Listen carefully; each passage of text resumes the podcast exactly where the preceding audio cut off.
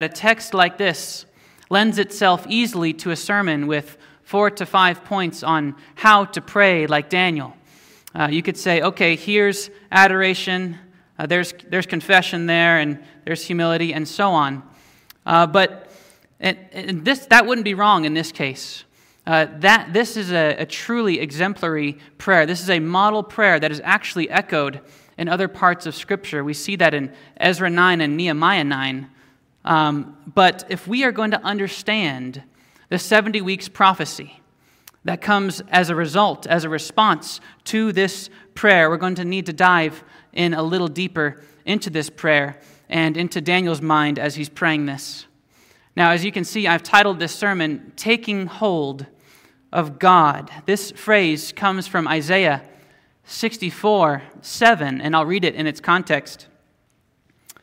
For all of us have become like one who is unclean, and all our righteous deeds are like a filthy garment, and all of us wither like a leaf, and our iniquities, like the wind, carry us away.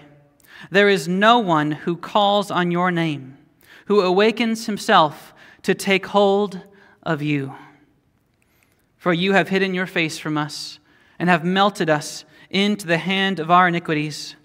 But now, O Lord, you are our Father.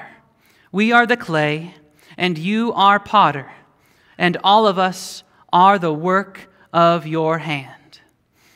So Isaiah laments the fact that there is no man who can awaken himself to take hold of God, as it were, that is, to call on his name.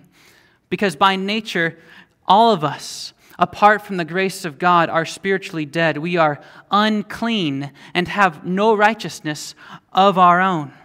And all of us, by nature, coast away from the true God like a dry leaf in the wind. And Daniel knows that, like all mankind, this is Israel's greatest problem that they, as a nation, cannot turn to the Lord in repentance and faith because their sins carry them away. And this isn't news to Israel. Moses told them a long time ago that their heart was indeed the problem. At the end of his life, he says to Israel, Yet to this day, the Lord has not given you a heart to understand, nor eyes to see, nor ears to hear. And this has been true throughout Israel's history to this day. But Isaiah finds comfort in the fact that the sovereign Lord is the potter. And if he wills, he can change their hearts so that they would turn to him in such a way that they would never turn their backs to him again. God can do that. He's done that for us in this room.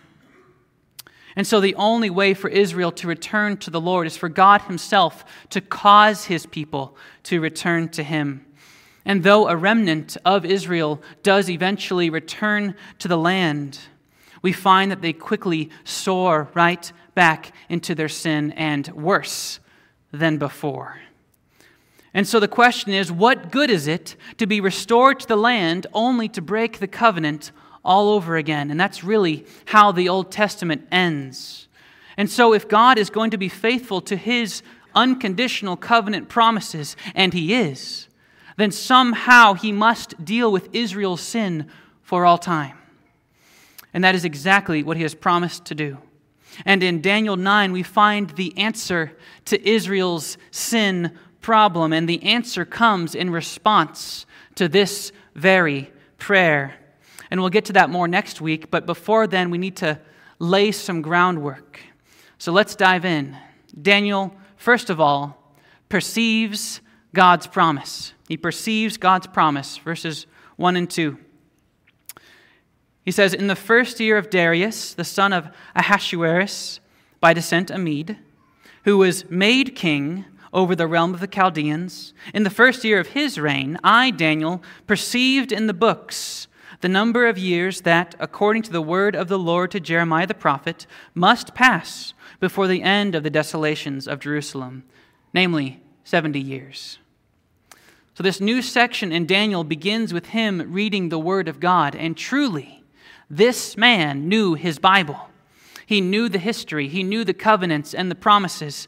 And we don't have time to cross reference every verse, but just know that this prayer is completely saturated with the Word of God from beginning to end. And so it's no surprise that we find him reading the Word of God. And he's doing so in the first year of this new king, Darius, right after the fall of Babylon, which would place us around 538 BC. And we've already noted in the past that it's likely that Darius the Mede is a title for Cyaxares second, and it says he was made king. And back in chapter 531, it says he received the kingdom. Now, ultimately, God is the one who raises up and brings low, but he uses means.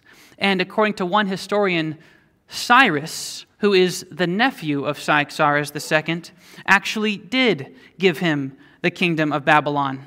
But Cyaxares died about a year or two later. And it says that Daniel perceived in the books the number of years. Does that mean that Daniel saw something beyond the plain text of Scripture, beyond the black and white words of the Bible, some deeper meaning? No, he just took the Bible at face value. It says plainly in Jeremiah 29 and 25 that 70 years is the time limit for Israel to be in Babylon. And so, after 70 years, they can expect that God will be faithful to fulfill that promise. And yet, Daniel still prays that he would do it.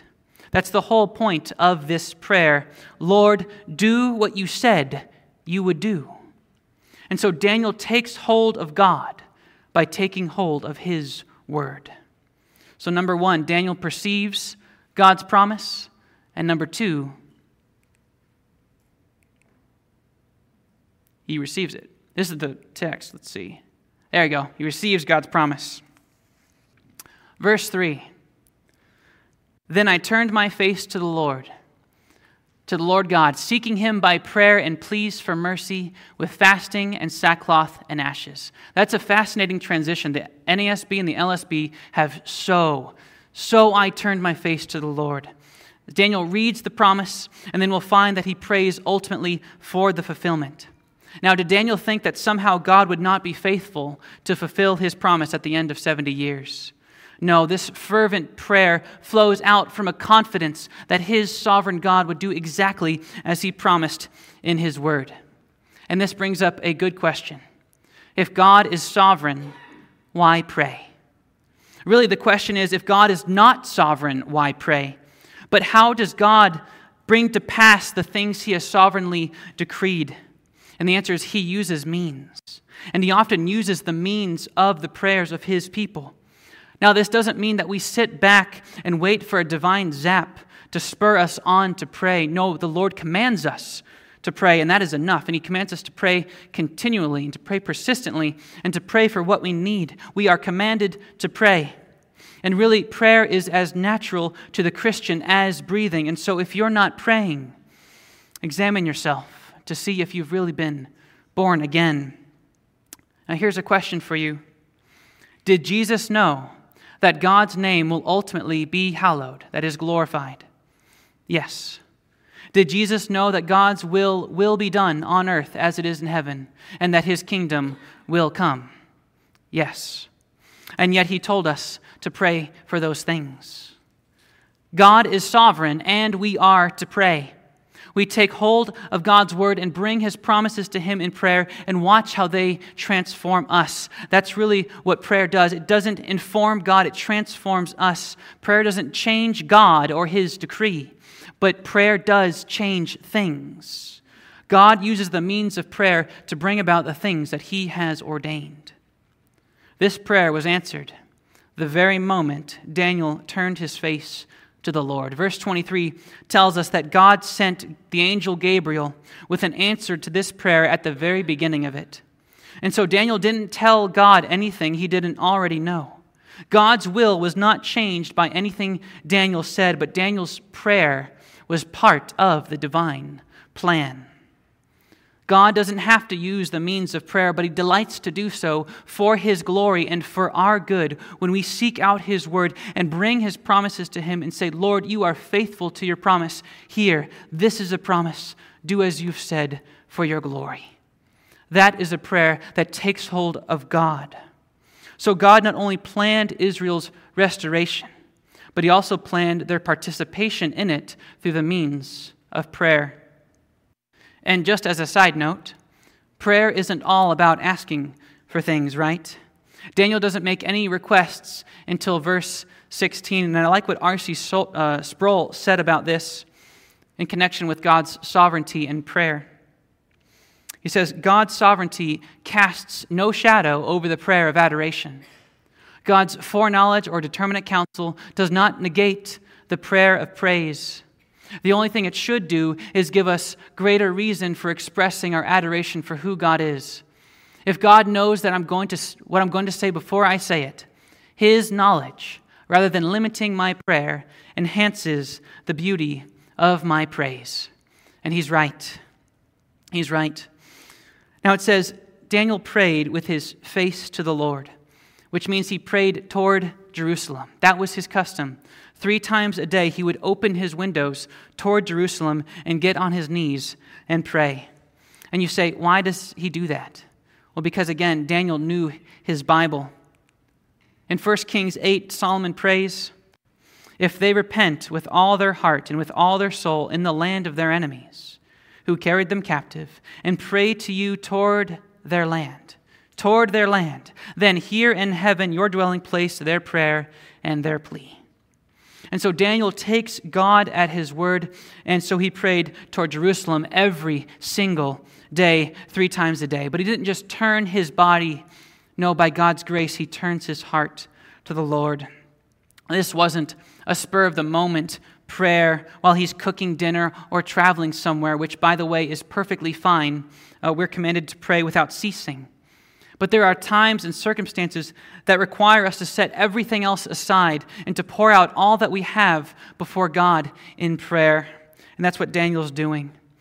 Daniel prepares for this prayer with fasting for who knows how long. And he put on sackcloth and ashes, which signify his grief and his humility. And he's not just going through the motions. Daniel has been preparing his heart for this prayer, and he leaves nothing undone that would make his prayer more pleasing in the sight of God. He, he really couldn't bow lower than he is in his own estimation of himself, in his own mind. And then he begins his prayer.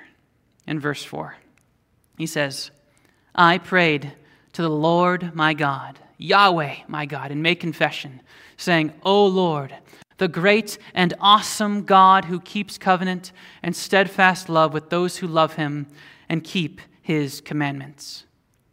In the entire book of Daniel, nowhere does he use God's covenant name except in this chapter. And he uses it eight times in this chapter, seven times in this prayer alone.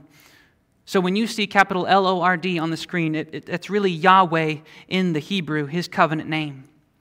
So Daniel begins his confession by acknowledging who God is, and that is a great way to begin prayer in acknowledgement of who God is, in adoration of who He is, as He has revealed Himself in His Word. And make sure you get that last piece there. If you don't come to the God who's revealed Himself in this Bible, then you've come to the wrong God. And you can be sure you're not even praying, you're just talking to yourself. And know that if you are not in union with Christ, his Son, no amount of head knowledge will get you access to the Father. Because as Isaiah says, your iniquities have made a separation between you and God, and your sins have hidden his face from you so that he does not hear. But if you're in Christ, you know you can have confidence to enter the presence of God through his blood the veil has been torn for all who are in Christ, and you can go to your Heavenly Father. But keep in mind that there is a balance in prayer. We don't just waltz into the throne room of the sovereign God of the universe. Yes, He is our Father, and He is gracious and compassionate and merciful and long suffering, but He's also not to be trifled with. That word for awesome, the great and awesome God, it means awful. It means terrible, not that God is terrible, but that he incites terror and fear and awe. And so, yes, we can come before the throne of grace with confidence because of Christ, but we tread carefully because he is holy. And so we prepare our hearts and our words before we come to him in prayer.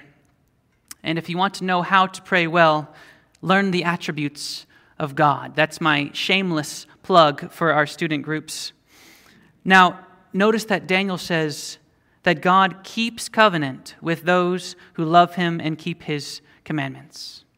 That comes right out of Deuteronomy 7, verse 9. Again, Daniel knew his Bible.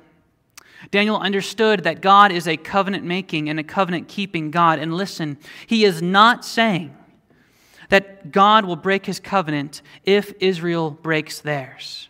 That's not what he's saying, not at all. On the contrary, the bulk of Daniel's prayer is an acknowledgement that God has kept his covenant promise because Israel has failed. God was faithful to bring the covenant curses on Israel, and so this is not conditional language.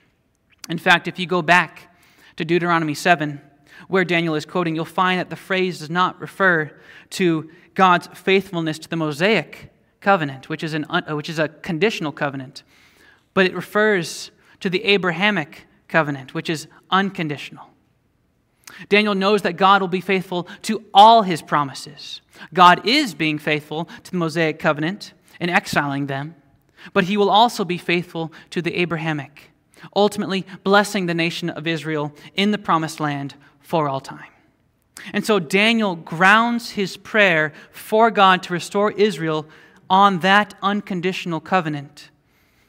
He knows he has no grounds to stand on if he looks to the law. Now, when Jesus said, If you love me, you will keep my commandments, that is not a conditional statement. It is a statement of fact. Those who love Christ will certainly keep his commandments, although not yet perfectly. And I'll say it this way Your obedience doesn't get you into God's unconditional covenant love.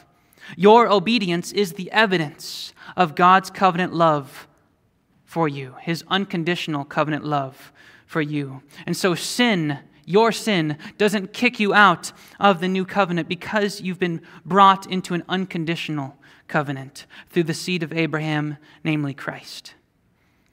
Now, the prophets knew that God had yet to give his chosen nation a new heart, a heart that does keep his commandments. And again, this is Israel's greatest problem that they don't have new hearts that love Yahweh the true God. And were it not for the Abrahamic covenant, Israel would have been wiped out as a nation a long time ago because Scripture tells us that they have committed iniquity more than the nations around them, more than Sodom and Gomorrah and the rest. And so, what Daniel confesses in verse 5 comes as no surprise to anyone. He says, We have sinned and done wrong and acted wickedly and rebelled, turning aside from your commandments and rules. We have not listened to your servants, the prophets, who spoke in your name, to our kings, our princes, and our fathers, and to all the people of the land. And take note, this is the right way to confess your sins. Daniel leaves no sin unconfessed. He brings before the Lord every single way they have sinned in his sight. There's no blame shifting, there's no minimizing sin by calling it a mistake. He is saying exactly what the Lord has said about their sin in his word. And so Daniel sees his sin and the sin of the nation for what it really is, which is a great place to be when you acknowledge reality as God has determined it. When you call a mistake what God calls sin, or when you call not a sin what God calls sin, you can be sure you are not operating according to what is true. Or when you call acceptable what God calls detestable, you are deceiving yourself.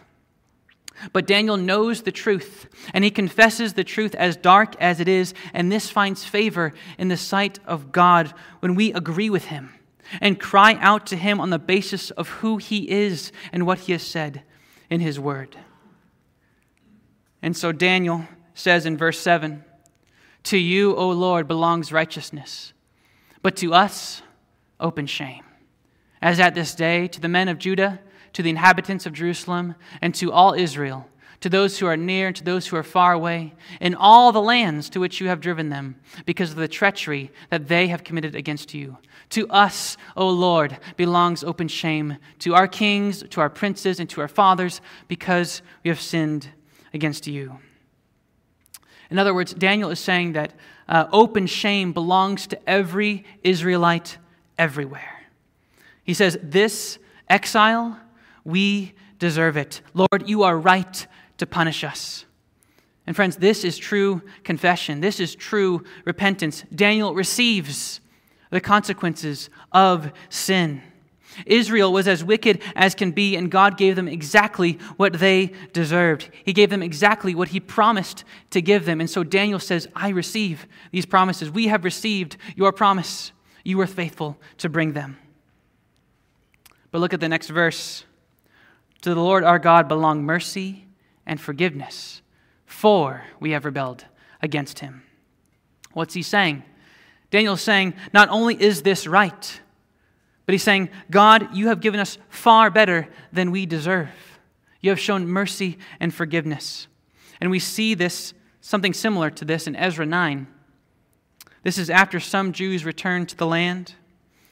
And it says this And after all that has come upon us for our evil deeds and for our great guilt, seeing that you, our God, have punished us less than our iniquities deserved, shall we break your commandments again?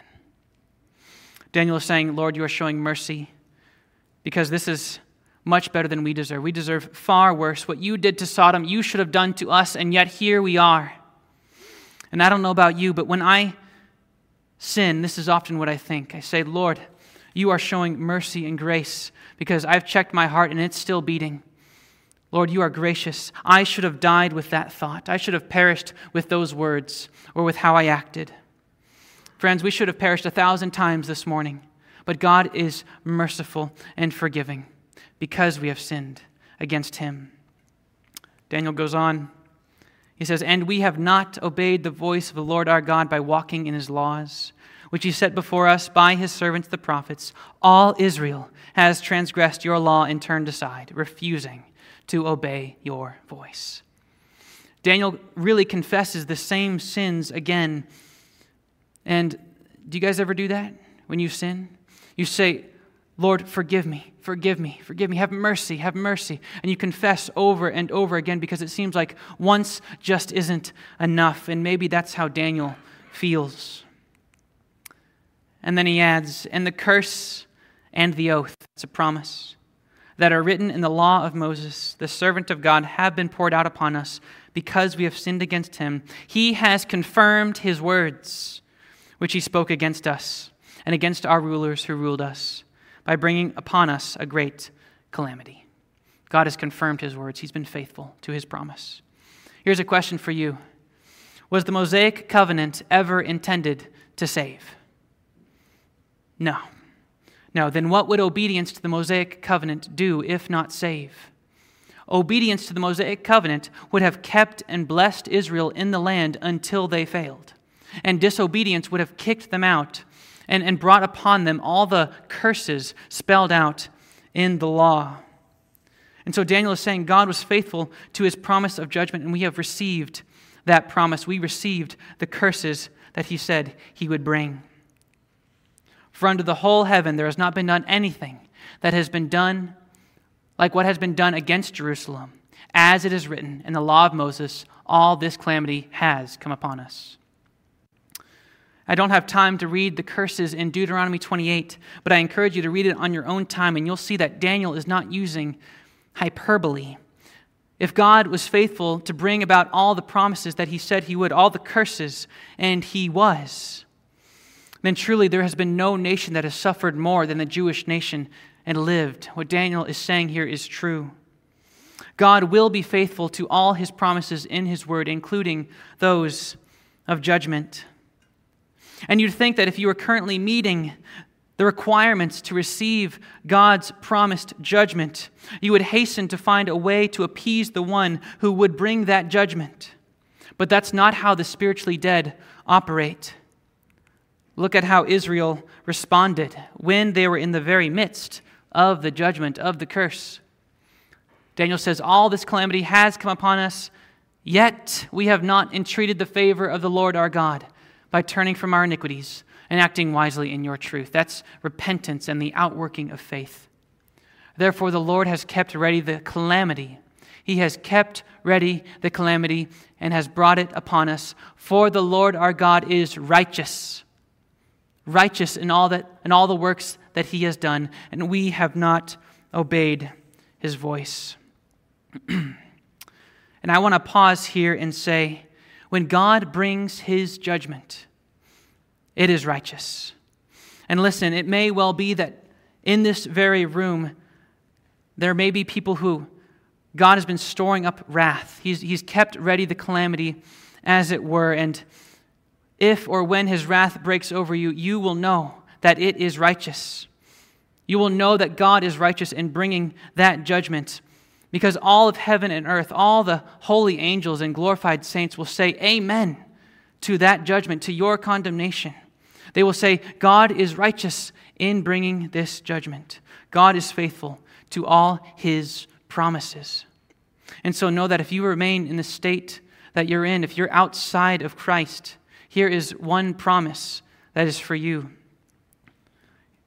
The author of Hebrews says, If we go on sinning deliberately after receiving the knowledge of the truth, that's the gospel, there no longer remains a sacrifice for sins, but a fearful expectation of judgment and a fury of fire that will consume the adversaries. That's his promise for all who do not believe and obey the Lord Jesus Christ. I'm not saying you're saved by works. We're, justified by faith alone, but faith without works is dead. It's not true faith.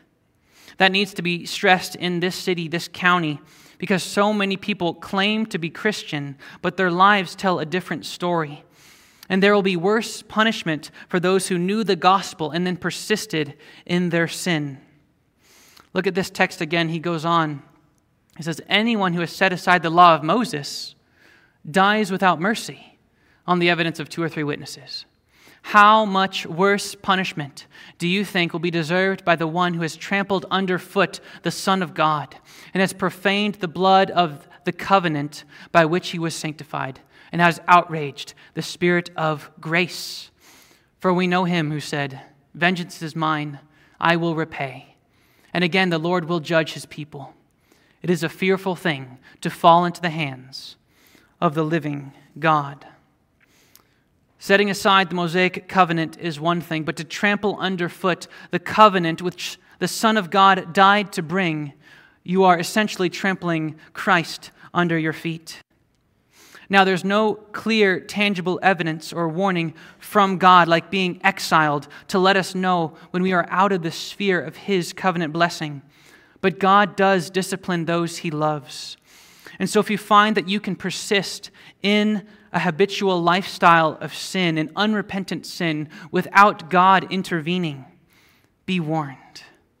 If that's you, please come and find an elder after this service. Now, for the nation of Israel, even in the midst, in the very midst of receiving this judgment, there was no repentance, there was no uh, remorse, there was no turning to the Lord. They persisted in their idolatry and in their immorality. Over and over again in Scripture, we, we see the call to turn from sin and turn to the Lord, but sin does not do that. Sin does not call on his name because, again, our sins carry us away. And so, if any one or any nation is to be saved, is to turn to the Lord, God must act. So, Daniel perceives God's promise of the 70 years. He receives God's promise of judgment. And third, Daniel pleads for God's promise. It kind of rhymes. Daniel transitions now from confessing sin to making his request. And this is great. How does Daniel make his request known? On what grounds does he ask the Lord to act? He says, And now, O Lord our God, who brought your people out of the land of Egypt with a mighty hand and have made a name for yourself. As at this day, we have sinned, we have done wickedly. O Lord, in accordance with all your righteousness, let your anger and your wrath turn away from your city, Jerusalem, your holy hill, because for our sins and for the iniquities of our fathers, Jerusalem and your people have become a byword among all who are around us. Now, therefore, O our God, listen to the prayer of your servant and to his pleas for mercy, and for your own sake. For your own sake, O Lord, make your face to shine upon your sanctuary, which is desolate. O my God, incline your ear and hear. Open your eyes and see our desolations in the city that is called by your name. For we do not present our pleas before you on account of any righteousness of our own, but because of your great mercy. O Lord, hear. O Lord, forgive. O Lord, pay attention and act. Delay not for your own sake. For your own sake, O my God, because your city and your people are called by your name. Do you guys see where he's coming from? Do you see what's going on here?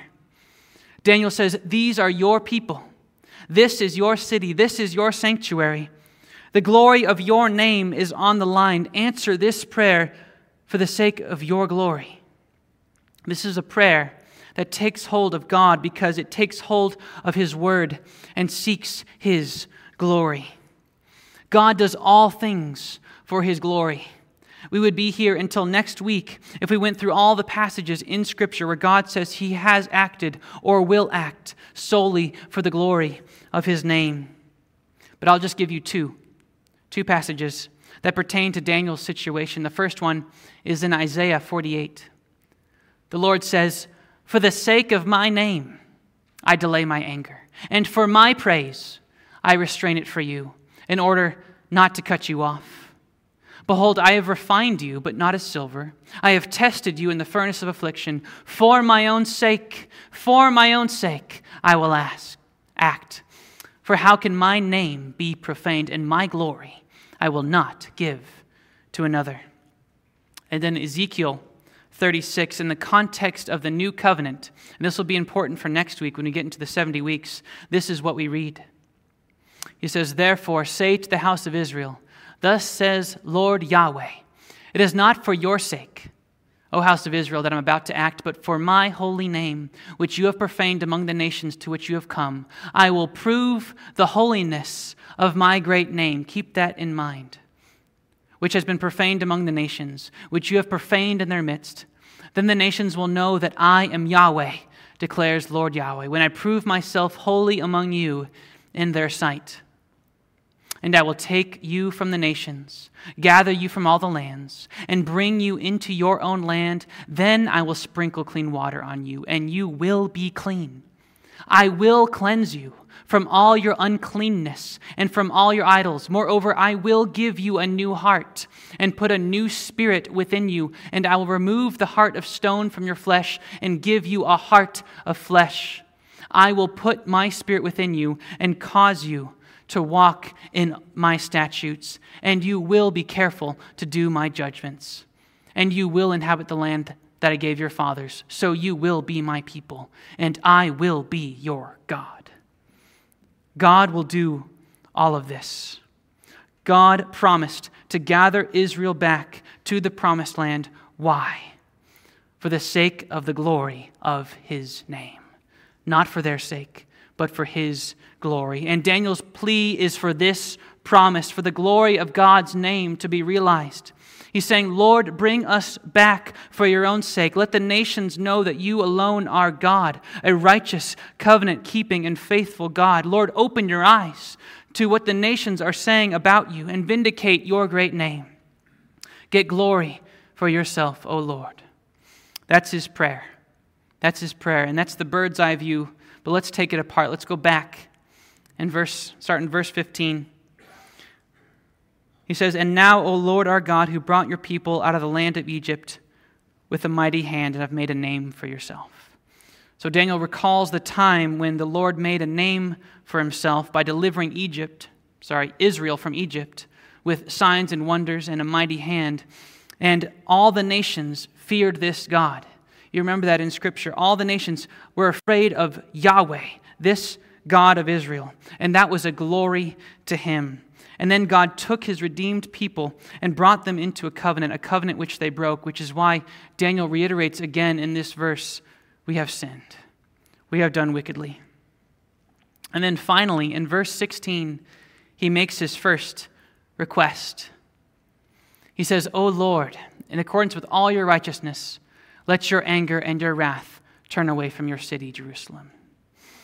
Now, notice that Daniel doesn't say, in accordance with all your mercy, or in accordance with all your grace or your forgiveness, but in accordance with all your righteousness, turn away your anger.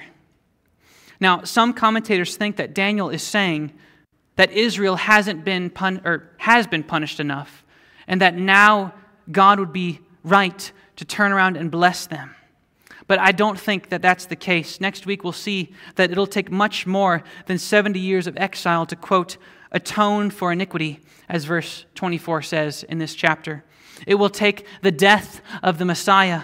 Friends, sin can't be atoned for in a mere 70 years if it can't be atoned for for all eternity in the lake of fire. When Daniel says, in accordance with all your righteousness, he recognizes that there's no contradiction, no injustice between the righteousness of God and his mercy and forgiveness. Somehow, God must be just and the justifier of sinful Israel. He can't just slide all their sin under the rug. That would be unjust. It's not that he won't do that, he can't do that. He is holy. Just like he can't be unfaithful to his promises. He can't forgive sin without the shedding of blood, without the, the death of a perfect substitute. Now, did you find it odd that in Ezekiel 36, the Lord says that he will prove the holiness of his great name in cleansing them from all their sin, and that he will prove himself holy when he brings them back to their land, having washed them, given them a new heart, and put a new spirit within them. It seems to me that that would be his mercy, but it says it's his righteousness. And friends, because of the life and death of Jesus Christ, and Him fulfilling the law in perfect obedience, and in Him dying in the place of sinners, because of Him, it is right for God's anger and His wrath to turn away. It is right for God to forgive His people and to bless and to restore and to be in fellowship with those whom he has redeemed as their God and Father. It would be righteous of God to do that, and it would prove his holiness. The restoration of Israel is impossible. It is actually unjust were it not for Jesus Christ. And we'll get to that more next week. Now, Daniel says, because for our sins and for the iniquities of our fathers, and I wonder if Daniel has been subtly implying, Lord, do something about this sin problem. It's because of our sin that all this has happened, and we don't want to do it again. He says to the Lord, Turn away your wrath from your city, Jerusalem, your holy mountain. That's what it's supposed to be. He's saying, Lord, we are supposed to be a holy people, a holy city. And so, Lord, make it so. Make it so. Now, therefore, O our God, listen to the prayer of your servant and to his pleas for mercy, and for your own sake, O Lord, make your face to shine upon your sanctuary, which is desolate. Your sanctuary. In Isaiah 64, we read that God has hidden his face from them, and here Daniel prays for his face to shine on them. Well, God doesn't have a face, this is a metaphor. Daniel's asking the Lord to restore proper worship in his sanctuary, which lies desolate. Daniel must have longed to be at the place where God dwells. Just imagine 70 years of looking out your windows toward the place where you long to be but can't go. I think of Psalm 184. The psalmist says, How lovely are your dwelling places, O Lord of hosts! My soul has longed and even fainted for the courts of the Lord. For better is a day in your courts than a thousand elsewhere.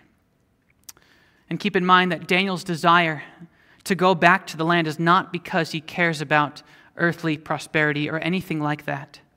He has been exalted in Babylon for most of his life, and so that's not his desire. His desire is for God's kingdom to come and to be with his king, worshiping him with his people, and for God's name alone to be glorified among the nations. And so he prays. He says, Oh my God, Incline your ear and hear, open your eyes and see our desolations and the city that is called by your name.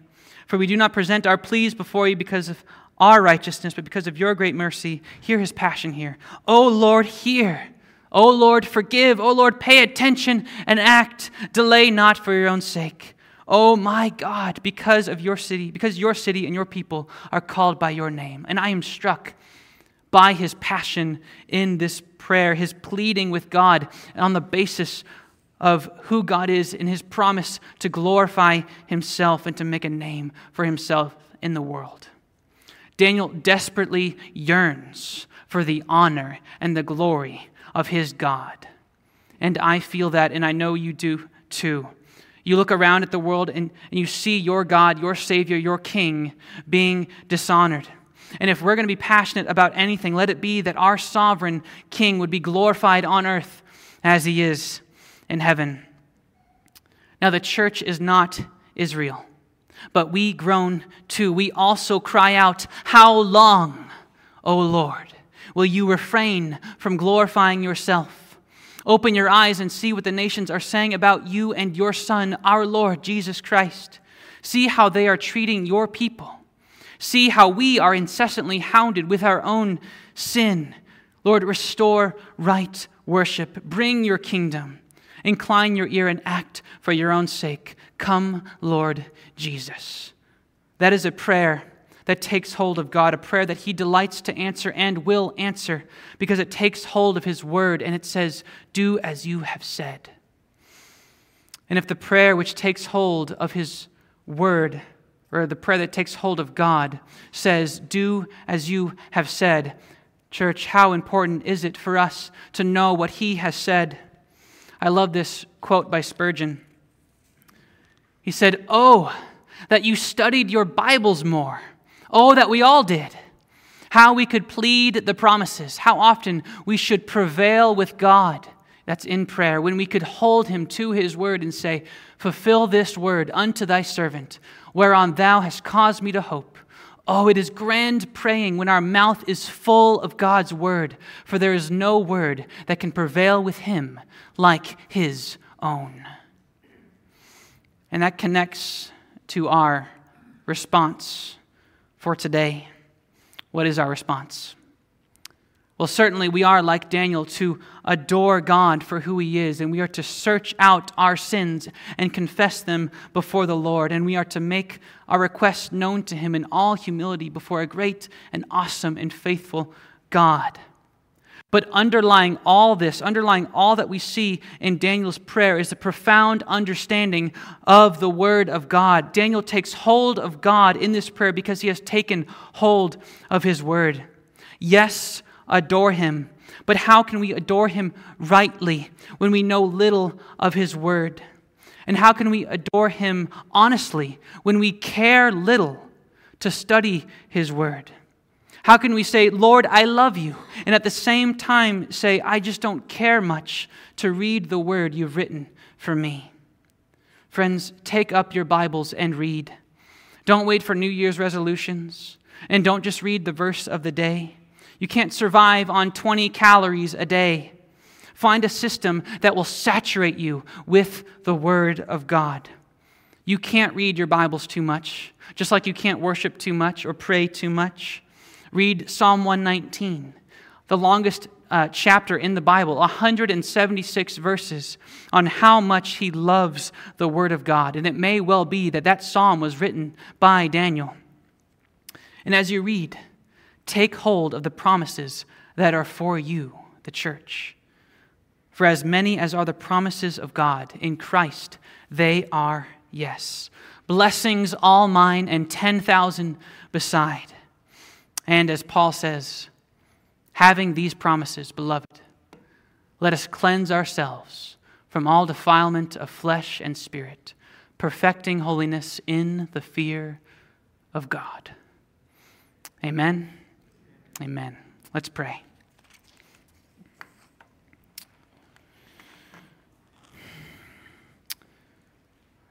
Father in heaven, you dwell in inapproachable light, and yet you have come near to sinners like us through the blood of Christ.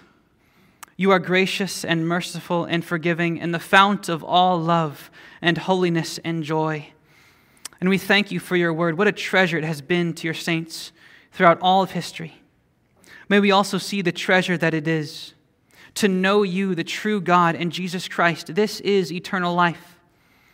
Thank you for all the blessings that have come to us through Jesus Christ, though we deserve nothing but eternal judgment. Lord, we should have died in our sins. We had no righteousness of our own. What grace and kindness you have shown to us in making us citizens of your everlasting kingdom. You have magnified your name, and you will be glorified among the nations, and we long for that day. Come, Lord Jesus. Thank you for the grace, the amazing grace that you have shown to us in Christ. And it's in his name that we pray. Amen.